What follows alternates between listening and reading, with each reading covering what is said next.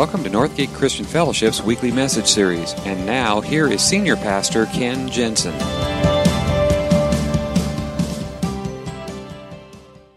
Welcome. How's everybody doing? You like air conditioning? Yeah, me too. Yeah. um, we are wrapping up our series in John, and I want to welcome everybody here in Benicia campus, those in our Vallejo campus, or those joining us online. Um, we're finishing up this series that we've been going the last 14 weeks, all the way through summer, through the Gospel of John. And I want to start off today uh, with a question, actually, confession time, all right? Not me. You're going to do this. Um, and I'm going to start with the guys, okay? Because we're going to start with the men in the room first off. Um, show of hands. How many here don't bother to read instructions? You just jump right in and go ahead and do the job. All right, yeah, it's, it's pretty typical. Uh, how does that work out for you? How many have ever gotten like most of the way through that project or whatever it is and realize you got to start all over again? Yeah, okay. Um, actually, I'll kind of open it up. Women, you can participate in that because uh, you maybe have some projects or whatnot that you've started in and then gotten like maybe halfway, maybe more than halfway through, and all of a sudden you realize it's not turning out the way that it's supposed to, and you got to start all over again. Anybody? Yeah? Okay, a few. Um, I, I asked that question because it's, it's one of those things. It's one thing if it's a, a project or like an IKEA furniture deal, which they're the worst. You know, I just say, because their instructions are just a picture book and they're no help anyway. Um, but it, it's one thing if it's a project or, or furniture put together, something like that. It's a whole different thing in life. Like you come to a point in your life, and because of a decision that you made, maybe it was, maybe it was vocational, maybe it was relational, uh, maybe a financial decision you made, but you, you find yourself in a spot and you realize it's not turning out the way that it should. And you're wondering, how do I start over again? I bet, actually, if we did a show of hands this morning, I bet every one of us could say, I've been there. Maybe some of you are carrying regret from things way back in your past that you just can't get past. Or maybe you're here today and you're, you're kind of at one of those junctions, one of those uh, turning points in which you realize, I, got to make a change. I got to start all over again. How do you do that? We're going through this Gospel of John and we're ending up um, at the very end, this very last chapter of, God, uh, of John. And here's the thing about you find this all the way through the Bible, in fact. Old Testament, New Testament is filled with stories of people who had a bad first beginning, that their first time ended in failure, but God took that, redeemed it, and actually did better the second time. And, and that's the thing that I wanted to take, give to you today is how do you do that? How do you, how do you keep from just repeating the same bad the choices, the ba- same bad decisions, making the same mistakes? How do you keep from just repeating that cycle? And how do you actually stop, break the cycle, and start over? And there's some things in this story that we're going to look at. It's the very last chapter of the book of John. and it's very interesting because if you read chapter 20, you kind of get the impression John is winding things down. This is the end of the story, and it ends in chapter 20, except there's one more chapter. And it's almost like, it almost comes across like John thought, oh, wait, wait, there's one more story I've got to tell you. Okay, I know it sounds like we were at the end, but, but there's one more thing. I can't leave this out. And that's in chapter 21. And it's one of those stories on which one who had really messed up and failed miserably gets a second chance. And the way that Jesus walks Peter through that process is going to be a help for you if you find yourself at a place where you need to start over. Or if you have a past that you're just dealing with the shame and regret and you just can't seem to get over it. There's a way that you can start over. So we're going to take it up, uh, John chapter 21, and let me give you a little bit of the background. Um, it's after the resurrection. Jesus has actually already appeared twice previously to his, who is, to his apostles. Um, but now it's about a week or so, maybe two weeks later. We don't really know exactly. Um, but Peter and some of his fisherman disciple friends have gone back home. They're actually back in their hometown and, and they're kind of hanging around, and it's just kind of like, okay, well, now what? You know, where, where do we go from here? And uh, this is where it happens in John chapter 21, verse 3. I'm going out to fish, Simon Peter told them. And they said, We'll go with you. So they went out, got into the boat. But that night they caught nothing. Early in the morning, Jesus stood on the shore, but the disciples did not realize it was Jesus. He called out to them, Friends, haven't you any fish? No, they answered. And thank you so much for asking. No, that part's not in there. Um, he said, Throw your net on the right side of the boat, and you will find some. When they did, they were unable to haul the net in because of the large number of fish. Then the disciples whom Jesus loved said to Peter, It is the Lord. And as soon as Simon Peter heard him say, It is the Lord, he wrapped his outer garment around him, for he had taken it off, jumped into the water, and he actually swam to shore, leaving the other guys to bring in the haul of fish, okay? But they get there, Jesus has prepared breakfast for them. So they sit around, they have a breakfast together, and then afterward, Jesus takes Peter aside. And this is where we pick it up in verse 15. When they had finished eating, Jesus said to Simon Peter, Simon, son of John, do you love me more than these? Yes, Lord, he said, You know that I love you. Jesus said, Feed my lambs. Again, Jesus said, Simon, son of John, do you love me? He answered, Yes, Lord, you know that I love you. Jesus said, Take care of my sheep. A third time he said to him, Simon, son of John, do you love me? Peter was hurt because Jesus had asked him a third time, Do you love me? He said, Lord, you know all things. You know that I love you. Jesus said, Feed my sheep. Very truly, I tell you, when you were younger, you dressed yourself and went where you wanted. But when you are old, you will stretch out your hands, and someone else will dress you and lead you to where you do not want to go. Jesus said this to indicate the kind of death by which Peter would glorify God. Then he said to him, Follow me. Peter turned and saw the disciple whom Jesus loved was following them. This was the one who had leaned back against Jesus at the supper and had said, Lord, who is going to betray you? When Peter saw him, he asked, Lord, what about him? Jesus answered, If I want him to remain alive until I return, what is that to you? You must follow me. Now, if you're not familiar with the story, and many of us are, maybe raised in Sunday school and all that, you know kind of story. But for those of you who don't, let me give you a little bit of background. Um, Peter was one of the top three closest followers of Jesus. Um, he, Peter, James, and John were very often um, taken with Jesus beyond the other 12 and the other nine and, uh, and spent some extra time with him. So, so Jesus had really poured into to Peter, and Peter on the night that Jesus was arrested, actually denied knowing Jesus, not once, not twice, but three times. And Jesus had actually warned him ahead of time, this is what's going to happen. And Peter said, No, Lord, never. I would never deny you. I would, even, even if everyone else betrays you, even if everyone else deserts you, I will never desert you. I will die with you if I have to. And then, sure enough, that night, exactly like Jesus had told him, he denied Jesus three times. So now we pick up the story. It's after the resurrection. Jesus has already met with the disciples a couple of times, but, but there's this unfinished business, and it has to do with, with Peter, and specifically with helping Peter get back to where he needs to be and to really start over. And, and as we kind of take it apart and, and unpack it a little bit, there's, there's a process here, and it's a process that you and I, and a pattern that you and I can follow when we get to that point where we need to start over. And it starts with this you start by immersing yourself in God's grace. Now, we talk a lot about God's grace around here because we really do believe that it is the one thing that we are absolutely dependent on. It is vital. It is about grace from beginning to end. And so Peter has to kind of step back into God's grace. He had been that first round draft pick, if you will, an MVP of the disciples. If, he, if they had taken a poll back in those days about that, he probably would have been, invited, been voted most likely to succeed because he's the one who has all the answers. Do you remember, like in school, there was always that one kid in class that always raised his hand and always knew the answer? Just drove you crazy, didn't he? Well, Peter was kind of that guy. When, when Jesus uh, asked the disciples, Who do people say that I am? Well, they all had different opinions. And then Jesus turned and said, But who do you say that I am? And Peter, Oh, me, Lord, me, Lord, me, Lord, you are the Christ, the Son of the living God. He's the first one to say that. When other disciples were kind of drifting away now from Jesus and leaving him because the teachings got kind of hard, Jesus turned to the 12 and he said, Do you want to leave too?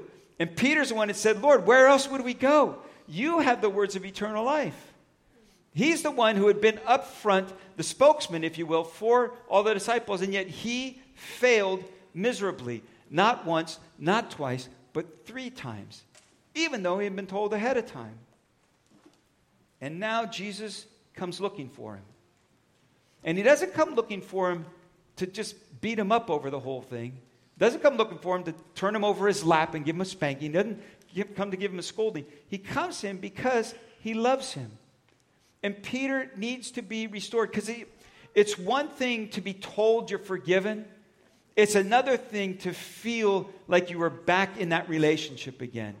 And grace is about more than just forgiveness, grace is really about a relationship. And that's why Jesus asks him, Simon, son of John, do you love me more than these? Yes, Lord, he said, You know that I love you. Now, more than these, we don't know what the these are. Is he saying, Do you love me more than these fish that you just hauled in? Do you love me more than your business? Do you love me more than the other disciples? Do you love me? We don't know who the thee is. The real question is the love part of it, because that's about the relationship. And what needs to happen here is that Peter needs to be restored into the relationship. And so he asks him, Do you love me? That's the question of grace. Do you love me?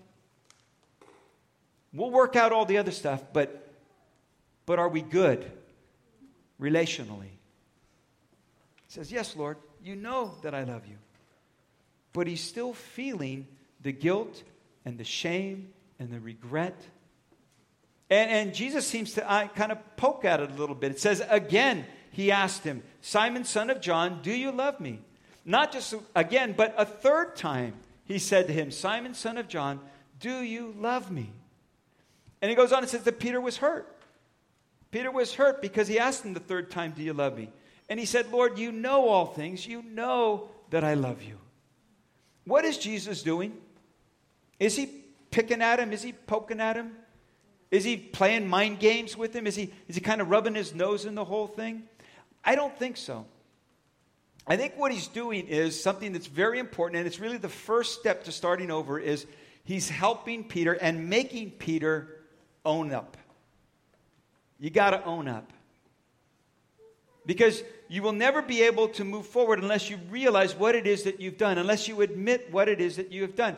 And I think, as difficult as it is, and as hard as it is for Peter, what Jesus is doing is he's bringing him back to where he had failed. Because he's got to own up to it. Now, that is the last thing in the world that we ever want to do we would rather blame other people or it's not my fault or I just thought, you know, it just kind of happened to me. And we try to make excuses or deny or avoid the whole thing. And we've got to own up. One of my least favorite things is, is going to the dentist. And, and it's not so much the drilling part, that, you know, they dumb you all up for that. It's the teeth cleaning part. And the reason it bothers me so much is because it's, it's, it's an exercise in guilt, is what it is. You know what I'm talking about? You know, like, so they're cleaning the teeth, you know, and of course the lower teeth, the backside, you know, that's the worst part for me. And I always, you know, I always get the same question. So how much coffee do you drink? You know, and then on top of that one, the really bad one, the really bad one is, you know what it is. How often do you floss? Now, is there anybody else in this room who's ever lied about how much you floss? Yeah, in fact, when I know I've got an appointment coming up, I like for like two weeks ahead of time, I start flossing every day because I know the question's coming. And I can't lie because I'm a pastor. So, so for two weeks, I do it really, really well. So then when I come and they ask me, how often do you floss? I can say every day for the last two weeks, you know. but I don't want to, I don't want to own up. And it's not just that, it's, it's, it's all, the, way, all across the board. We don't want to own up. We would rather excuse or deny or, or blame or something else. And, and I think what Jesus is doing is he's making Peter face up to what he's done. But it's a very important part of the healing process. Because your failure or your mistake or your struggle needs to be brought out, admitted, and then you can move on. If you don't do that, you will continue to repeat those same cycles and make the same bad decisions and keep going through the same motions over and over again because you never stopped to say, wait a minute, this, this is not good. And so I think that's what Jesus is doing. And Peter is hurt because he asked him a third time because Peter knows what he's getting at.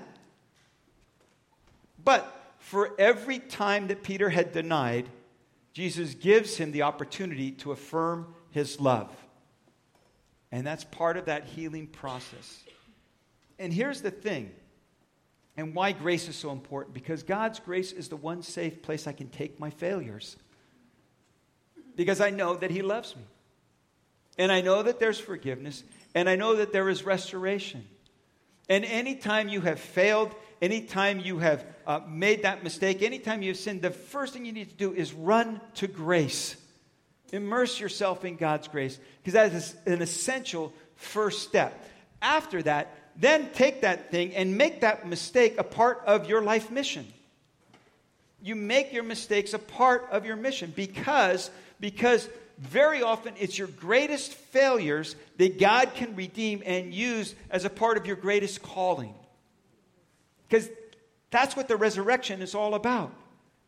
That God takes us in our sin in our struggles, in our weaknesses, in our failures, and He not only forgives us, He redeems us, which means He makes it valuable once again.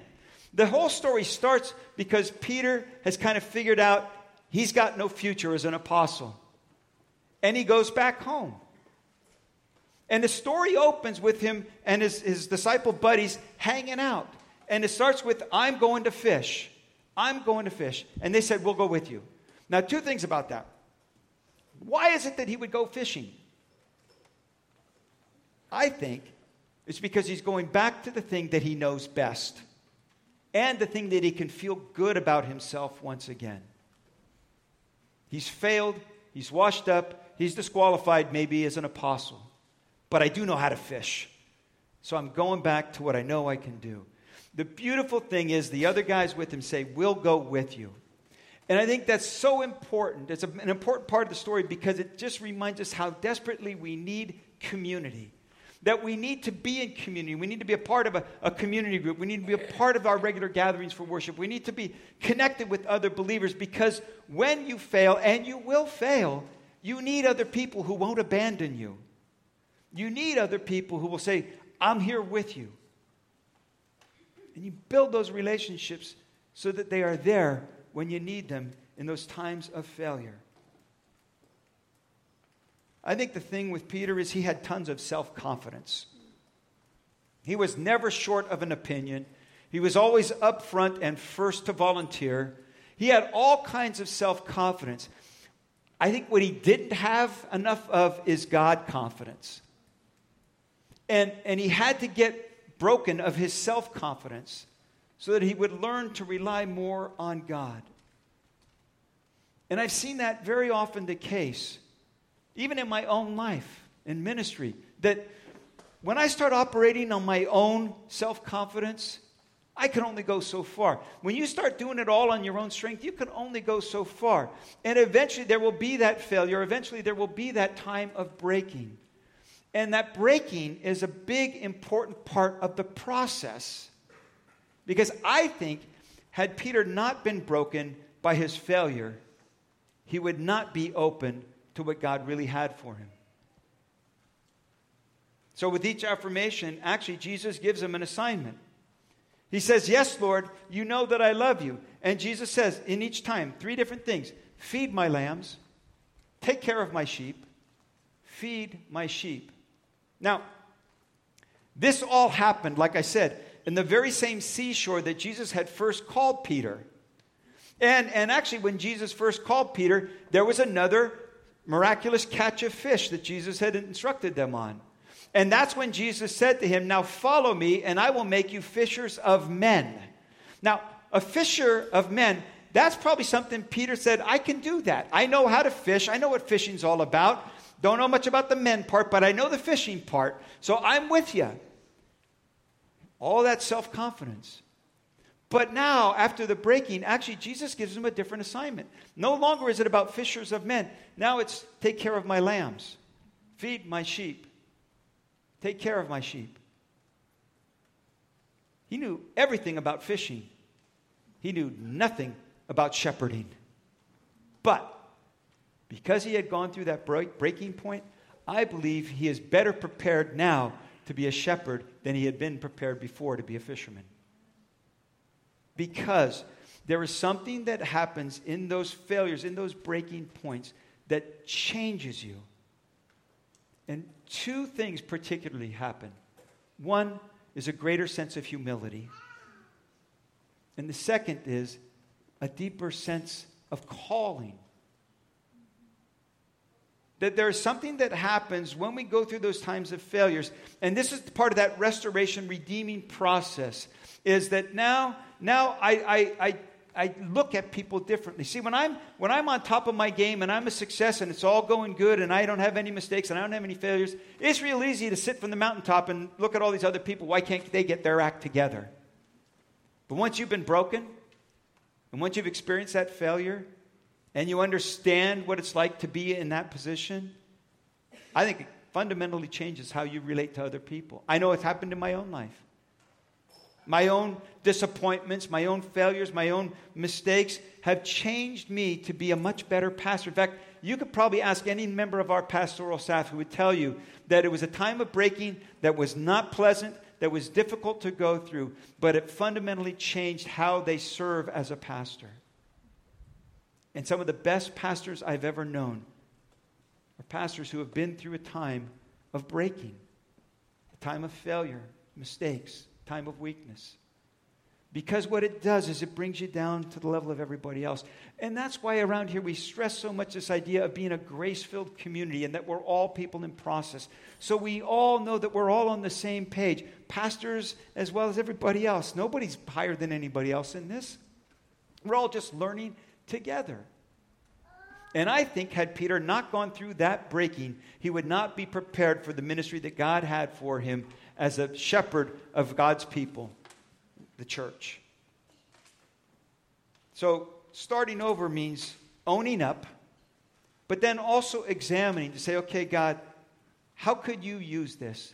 How might God use this failure of mine to help somebody else?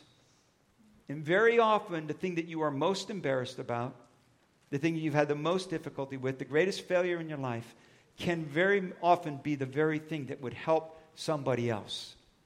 And I think that's what Jesus is doing here. And then the third thing is now you keep following. You keep following on your own journey of faith. Because I'm going to tell you, whatever failures in your past, they are not the last ones. Moving forward, you will fail, you will stumble, you will have disappointment, you will struggle, and all that. Sometimes you will have great success, and sometimes you will feel like an abject failure. But God is writing your life story. In fact, God and you are co authoring this life story. There's an old saying, it says, never put a period where God has put a comma. And it's so important to realize that that story is continuing to be written. And, and with the successes, there will also be failures.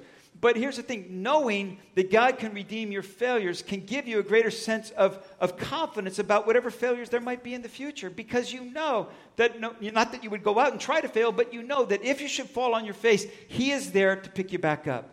If you should totally blow it, He is there to still redeem it and restore it. So you can move forward in that faith. When, when Jesus reinstates him, he doesn't give him a happily ever after speech. In fact, just the opposite. He tells him, when you were young, you were able to do as you liked. But when you're old, others will direct you, take you where you don't want to go. Now, before Peter's denial, Jesus had warned him. But back then, Peter didn't want to hear it. No, no, I got this, Lord. No, no, no. And, and by the way, isn't that very often the case? When you're full of self confidence, nobody else's advice matters. You don't need anybody else's counsel or wisdom. You know what you're doing. You're going to do it. It's going to be fine. I know what I, I got it all under control. And then you fall flat on your face, and all of a sudden you're a little bit more open to other people's wisdom. and now Jesus is giving Peter a warning. He's saying, okay, this is a new mission for you. Now you're going to shepherd my people. But I'm just telling you, it's not always going to be easy. And in fact, you're going to end up following me in death as well. But I think this time, Peter's listening. This time, he's paying attention. It says that Jesus said this to indicate the kind of death by which Peter would glorify God. But then he said to him, Follow me. The very same words he had used the very first time he met Peter. Just keep following me. Through the successes, through the failures, through the, through the great times and through the difficult times. Just keep following. And that's the thing for you and me. We own it, we examine it and learn from it, and then move forward. Move forward. Keep following. And when you do it, that's the life of faith. That's that journey. It, it's, it's trusting God, not just with my past failures, but knowing I can trust Him with my future failures as well. And, and, and by the way, your story is going to be different than anybody else's. Your experiences are going to be unique to you. Your failures will probably be unique to you. But that's all part of God's bigger redemptive story. And, and it's those things that, that, that God uses to make your story so compelling and use your story to tell his bigger story of restoration and forgiveness and redemption. So you can start over. You can take whatever failures, whatever mistakes, and you know that not only are you forgiven, but you are redeemed and restored. And God can take those mistakes and use them for His good purposes. Use them to help other people. And you can keep moving forward. And even though your story is not like somebody else's story, in fact, very often it will not be. Sometimes you will look at somebody else's life and say, How come they have it so easy and I have it so hard? How come they don't seem to have trouble with this stuff and I keep messing up at this? In fact, that's kind of what Peter does. Through this whole thing, as they're walking along the seashore, Peter turns around and he sees that John is following him. And he says to Jesus, Lord, what about him? Okay, you told me about my future, but, but what about this guy? And Jesus says, If I want him to remain alive until I return, what is that to you? You must follow me. What is that to you? W I T T Y, witty, okay? I want to remember that. Next time you find yourself comparing your journey with somebody else's, your struggles with somebody else's, your failures with somebody else's, your successes with anybody else, anytime you start comparing yourself to anybody else and you start thinking, okay, God, how come it's different for them than it is for me? Just remember Jesus' words. What is that to you? That's their story. That's their struggle. That's their hurt. That's their pain. That's their disappointment. That's their failure. That's their success. But you, you just keep following me. And what God promises is that no experience is wasted. That God can redeem every aspect of your life, every experience, every failure of your life. He can redeem and bring about good and give you that chance to start over. Would you bow your heads with me?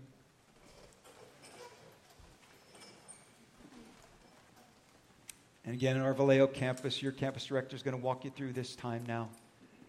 It's a time of decision, it's a time of response, and we do this every week because I believe God's word brings about response. So here's my question for you. If you're here today and you're at a point where you realize, I got to make some changes, this is not turning out the way that it's supposed to. I need to start over. Or you find yourself here today still struggling with regret or shame or feelings of guilt from something way back when, and you've just never gotten past your past. You can bring all of those things to Him right now. And just simply say, God, I own up to this. And, and, and I don't want to repeat those same patterns. I want to learn from this. And if you could use anything like this so that I could help somebody else, I'm available. And if you're here today and you're willing to make that decision, would you just raise your hand, hold it up? When you do, actually look up, catch my eye, because I want to acknowledge you. Yeah, yeah, yeah, yeah, yeah, yeah. Yes, yeah, yeah, yeah, yeah,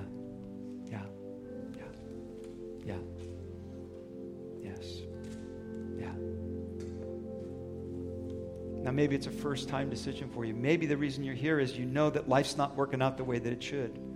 that you've not been doing it the way you know it should be done. And, and your mistakes and your failures are, are the whole reason you came here because you realize I can't do this in my own.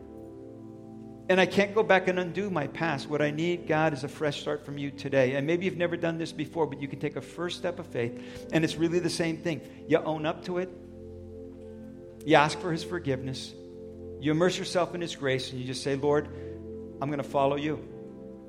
And if you've never done that before, but today, in a first step of faith, you're willing to say, God, I give up. I need your forgiveness. I want to put my life in your hands. Would you do the same thing? Raise your hand, hold it up, catch my eye. First time, never done this before.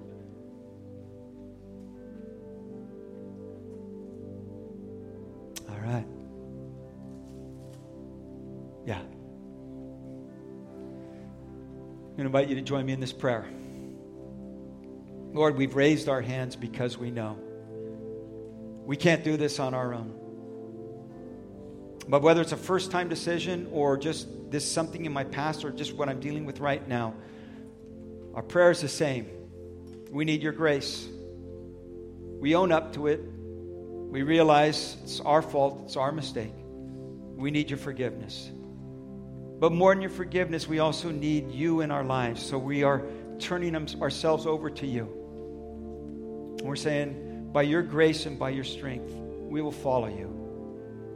So do that, Lord, in each of us. We pray in Jesus' name.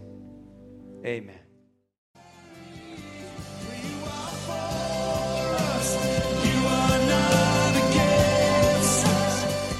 Thank you for listening to this week's message. We trust that you'll join us again soon for another uplifting message from Northgate Christian Fellowship, located in Benicia, California.